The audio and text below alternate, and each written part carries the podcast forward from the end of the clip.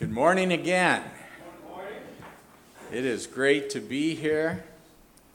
I failed to mention as I was making announcements, we definitely want to keep the uh, family of that gentleman that was killed, uh, keep them in our prayers, keep the situation in our country in our prayers, that uh, those of us that need to know some things and that we might learn them and those that are struggling because we don't others don't know those things pray that they might have a calm spirit and the riots and things like that might cease.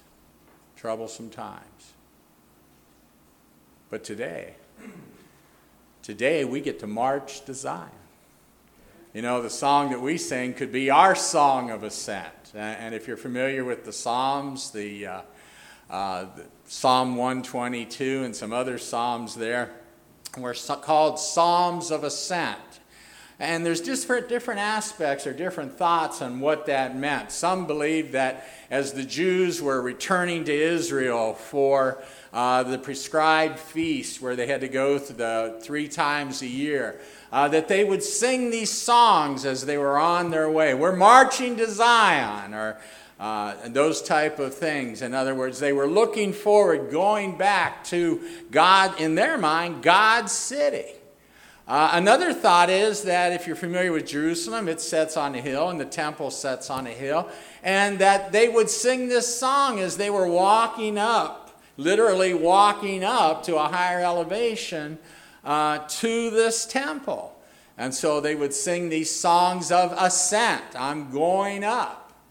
Uh, another thought, uh, some suggest in, in, my Bible, we have a thing there where it says a Psalm of David. And, and that wasn't put in, if you're not familiar with those little things that are put in there, obviously they're not in the, the inspired text.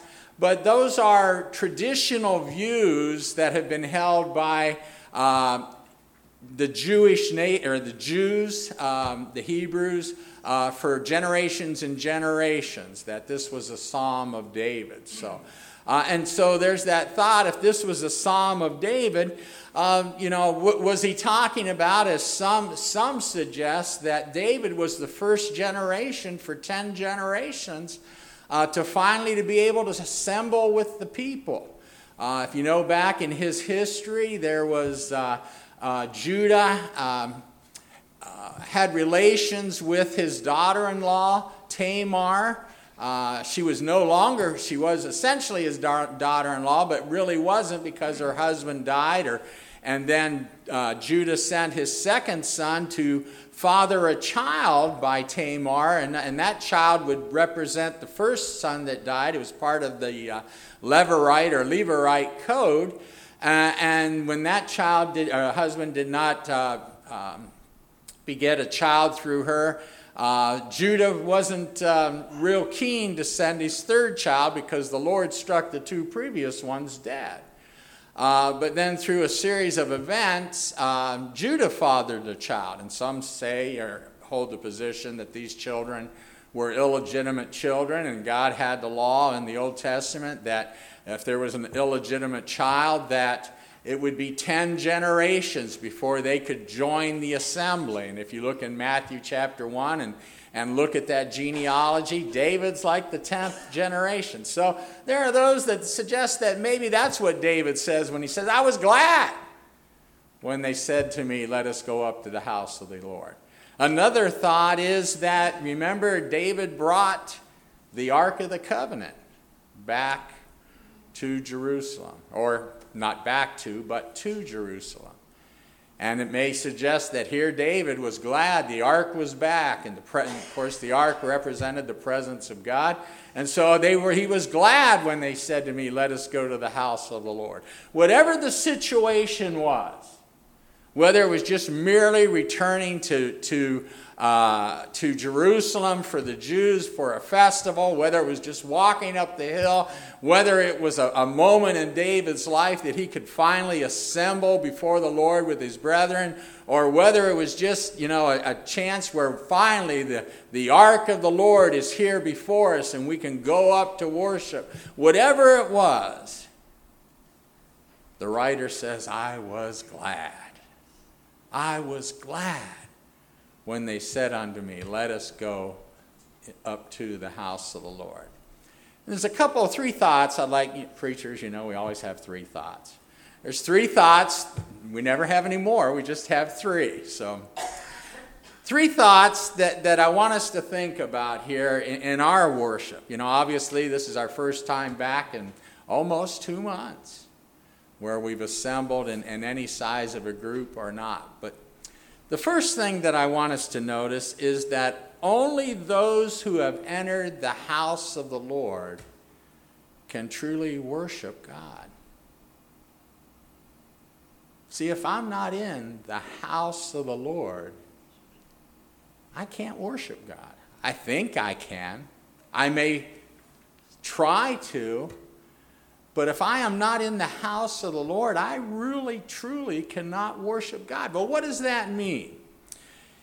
Ancient Israel understood the, the exclusivity and the restrictions about entering into the presence of God, entering into the temple. And we talked a little bit about this on Wednesday night when we read about in, in Acts chapter 1, 21 about Paul returned to the Jerusalem for the uh, Feast of Pentecost, if I remember right and he was going into the temple, and, and he, he did what was necessary to purify himself.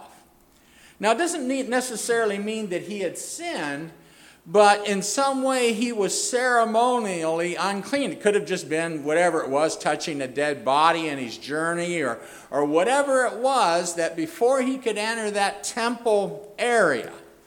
Now, I'm not talking about the inner temple where the priests went, but in that temple area, he had to be purified. He understood that to go to be in the presence of God, I just can't do this casually. There's some things to preparing for that.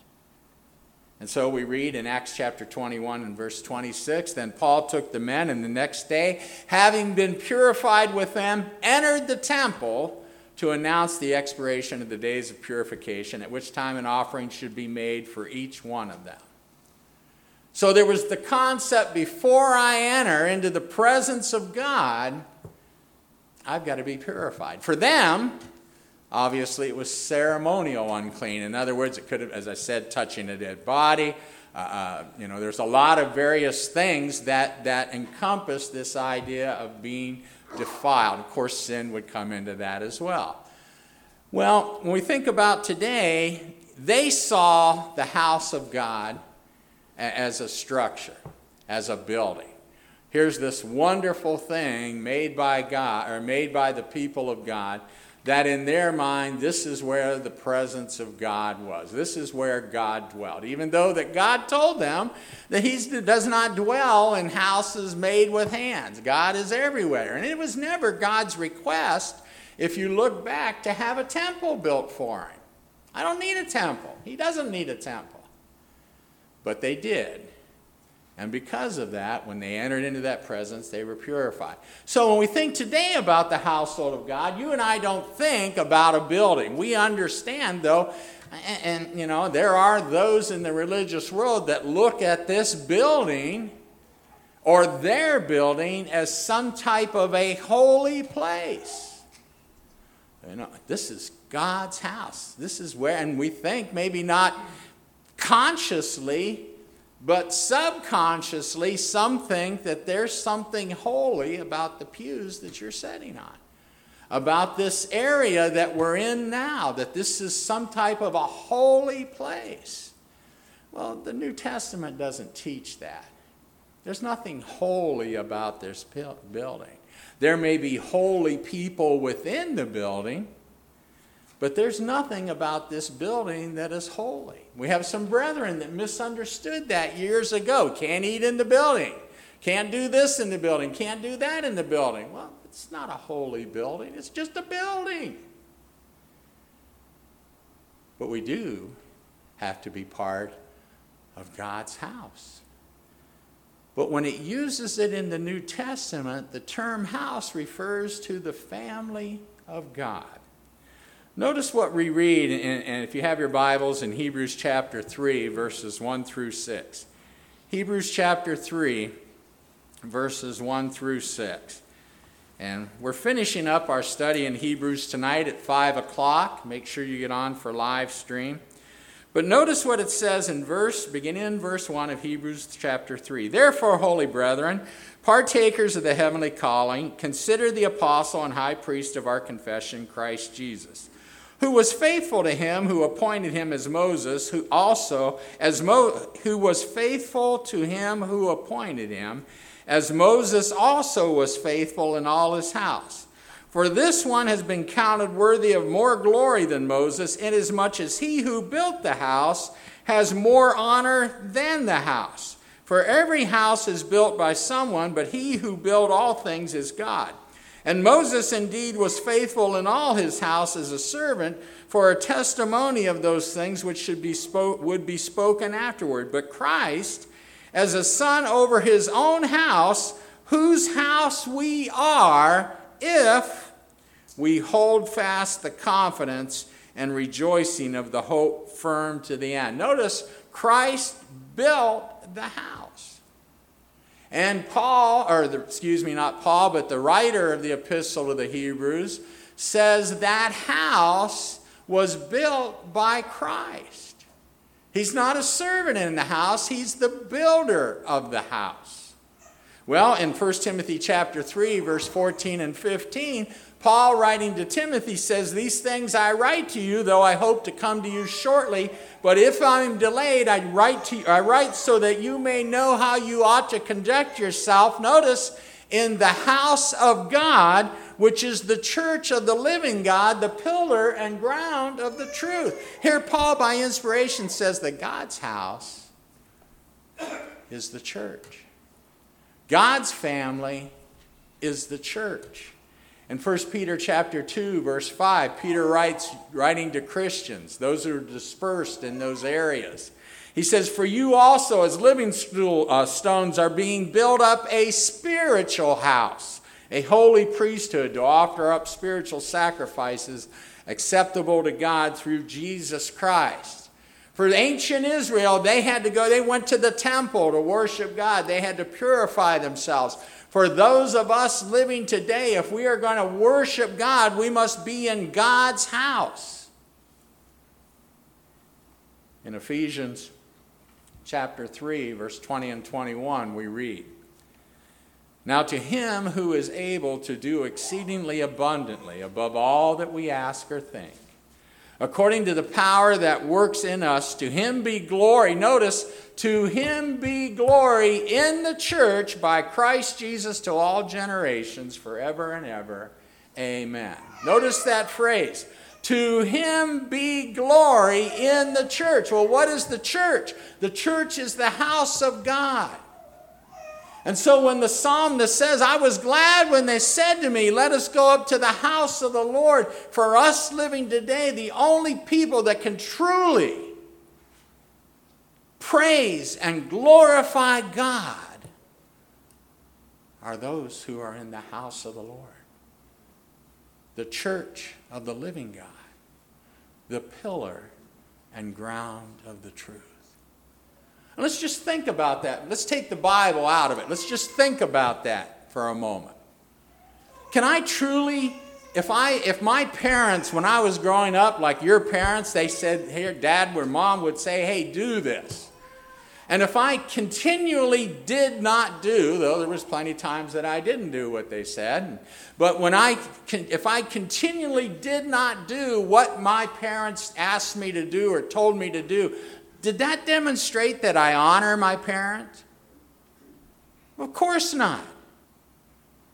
Or if I was out on the street and, and, and people knew my parents and, and, they saw me talking about how horrible my parents were, or saying, you know, my dad was this or my mom was this, just really despairing and despicable things about my parents, would that suggest that I honor and love my parents? No, it would not. Well, how can I, if I am not in the Lord's house, if I am not yielding my will to His will, how can I truly say that I love Him? How can I truly say that I glorify Him if I'm just doing what I want to do? We understand that. That's not rocket science. If God asks me and requires me to do something and I choose not to do it, does that bring Him glory? Of course, it does not. Israel understood that there's some purity that's involved with becoming before God. There's some obedience, though they weren't always obedient, they weren't always pure. But those who were the true people of God, Paul understood that I need to be clean before I enter into God's presence. And you and I, before we enter into God's presence, we, if we want to enter into God's presence, we must be in the house of God. Different than it was for Israel. For us, it's the church of the living God. Only those who are in the house of God can truly worship God. Others are making noises and they may be very sincere, but if they're not in the house of God, the church of Christ, the church of the living God, the church which Christ purchases, purchased with his blood, they truly cannot worship God. I was glad when they said to me, Let us go up to the house of the Lord. Notice there's an invitation. If it was David, David, come. If the situation was he had been, not been in the assembly for 10 years, David, come. Let us go up to the house of the Lord. Even if it was just dealing with that, that, that, that moving to Israel, to Jerusalem for those feasts, imagine saying to your neighbor and your fellow Jew, Come, let us go up to the house of the Lord. And at that time, they didn't travel in one person individually, it was too dangerous. They would travel in groups. And we know that partly because Joseph and Mary lost Jesus and left him. They thought he was with the group, but he wasn't with the group. They had to go back to Jerusalem and track him down. How would you like to track your 10 or 12 year old child in uh, Lakeland or Tampa? During those festivals, it's estimated that a million Jews would come to Jerusalem. Imagine trying to do that. So there's an invitation involved which is my second point. One is not born into the house of God. One cannot actually enter into the house of the Lord. One must be invited into and respond to that invitation to enter the house of the Lord. Come, let us go up to the house of the Lord. Going into the house of the Lord is by invitation only. Some of us are fortunate and blessed that we grew up in families that we have a, a heritage of being members of the Lord's church. Our parents, our grandparents, maybe even great grandparents were members of the Lord's body. But just because your parents or your grandparents or your great grandparents or your great great grandparents were members of the Lord's church doesn't mean that you are until you respond to the invitation. That's why Jesus says in Matthew chapter 11, verse 28, during his earthly ministry, Come to me, all you who labor are and heavy laden, and I will give you rest. He says, If anyone thirsts, let him come to me and drink. John chapter 7, verse 37. And Revelation 22 and verse 17, the last book of the Old Testament. And the Spirit and the bride say, Come, and let him who hears say, Come, and let him who thirsts come. And whoever desires, let him take of the water of life freely. There's an invitation throughout the gospel. Come. Come.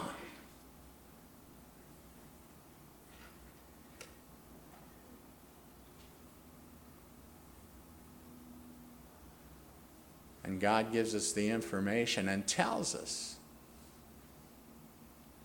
in the Gospels, in the gospel of Jesus Christ, that that is how He invites us. That is how He calls us. See, a true child of God doesn't have to wait for a, a, a feeling. doesn't have to wait for goosebumps or, or chill bumps.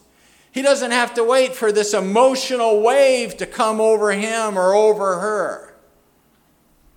Because the true child of God can read the Word of God, believe the Word of God, respond to the Word of God, and know from the Word of God that he or she has responded to the invitation of God.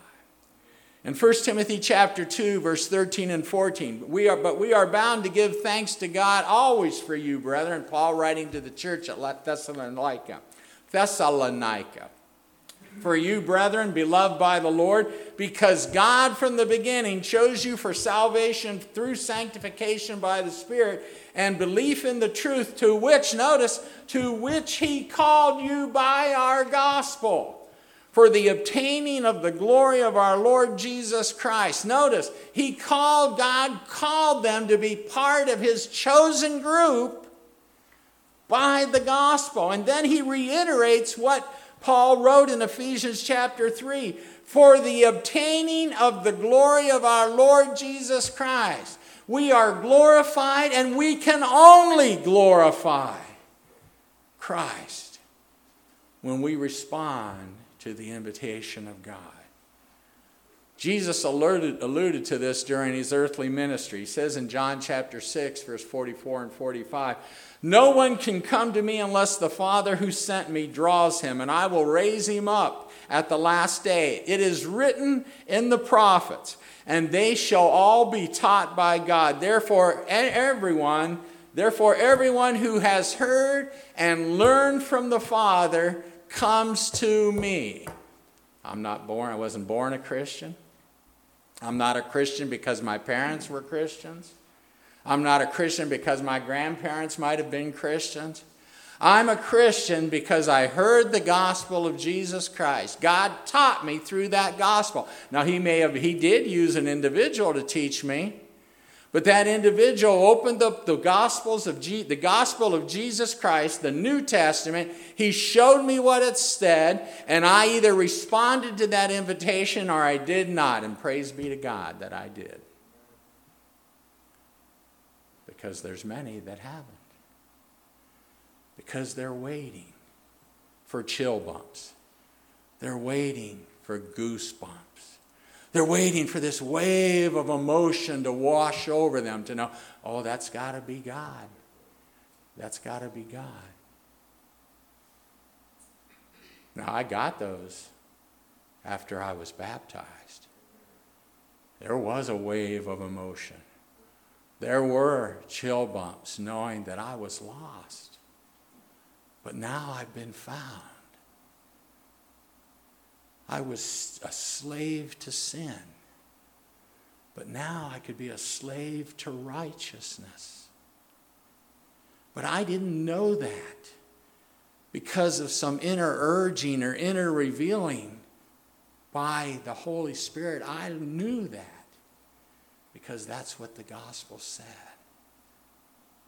See, I can only worship God when I'm in the Lord's house, and I can only enter the Lord's house through the invitation of God. I can't get in any other way. Which brings us to the last point. I was glad when they said to me, Let us go into the house of the Lord. Being in and with the house of the Lord it's a thing to rejoice. It's a reason for joy. It's a reason for gladness. The Greek word translated glad here, and, and I went back to the Septuagint to use, look at what the Greek word was, carries the idea of a mood of joy. It involves an inner process. In other words, because I am in the house of the Lord, because I've responded to the invitation of God, there is a, a mood of joy about me. This world's not my home anymore. And though it breaks my heart to see some of the things that are going on in this world, I still realize that there is something better.